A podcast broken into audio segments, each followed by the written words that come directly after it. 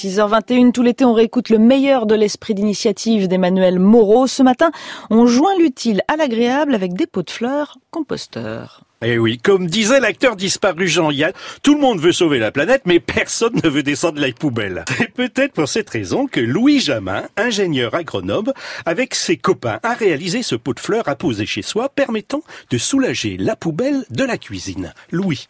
Donc c'est un pot euh, qui est fabriqué en terre cuite, donc un matériau noble, qui fait environ 45 cm de haut, qui est séparé en deux parties. Dans l'une d'elles, donc on a euh, une plante qui est plantée dans de la terre, comme dans n'importe quel pot. Et dans l'autre partie, eh ben, on a un composteur euh, qui est fermé par deux bouchons. Le premier en partie haute permet donc d'apporter les épluchures dans le composteur et le bouchon du bas en partie basse permet de récolter du compost. Et entre ces deux compartiments, on a une paroi perméable donc qui va permettre la circulation de l'eau et des nutriments qui vont aller de la partie compost vers la partie plante qui vont être alimentés par cette eau et ces nutriments. Qu'est-ce qu'on peut mettre comme plante? Alors, on est en réalité extrêmement libre de ce côté-là. Donc, on va avoir euh, à la fois la possibilité de mettre des plantes purement ornementales, hein, des plantes à fleurs ou alors euh, des caoutchoucs, voilà, des plantes pour faire joli dans la maison.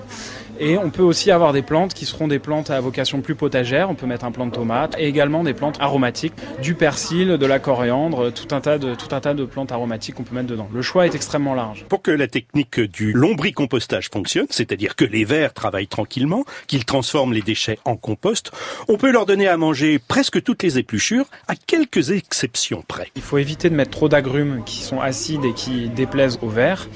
Il faut éviter de mettre l'ail et l'oignon qui sont vermifuges, mais au-delà de ça, tout le reste peut être mis à l'intérieur. Et ce qui est important de préciser, c'est que ça, ça, s'arrête évidemment pas aux épluchures, puisque le pot de fleurs composteur absorbe aussi une quantité importante de carton. Donc c'est important d'apporter du carton parce que ça permet de, d'aider à la régulation de l'humidité. Et une dernière chose, on peut également euh, mettre ces coquilles d'œufs qui sont très bonnes pour aider à réguler le pH du lombricomposteur. Alors il y en a qui adorent, ce sont les enfants.